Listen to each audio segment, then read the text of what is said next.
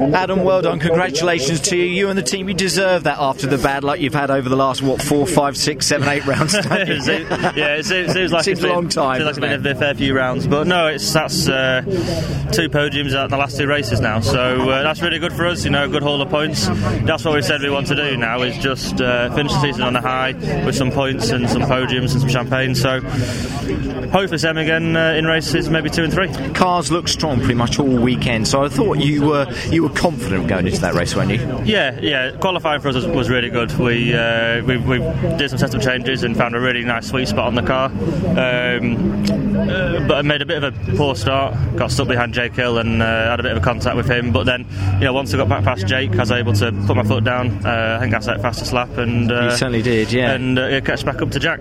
And with regard to conditions out there, was it tricky in places? It seemed so from the TV screens. Yeah, especially turn one, turn one and two was the were the worst affected areas. But you know, luckily being in P three, um, you know, I was able to use Jack and, and Tom as a, as a gauge on how Yeah, on steady how they steady- were yeah, going exactly. and, and how much they were sliding. You know, fair, fair play to, to Tom. You know, he was the He first the man. goat, wasn't he? was the first man into the conditions, and uh, you know, and he pulled away from us. So Yeah. uh, no, fair play.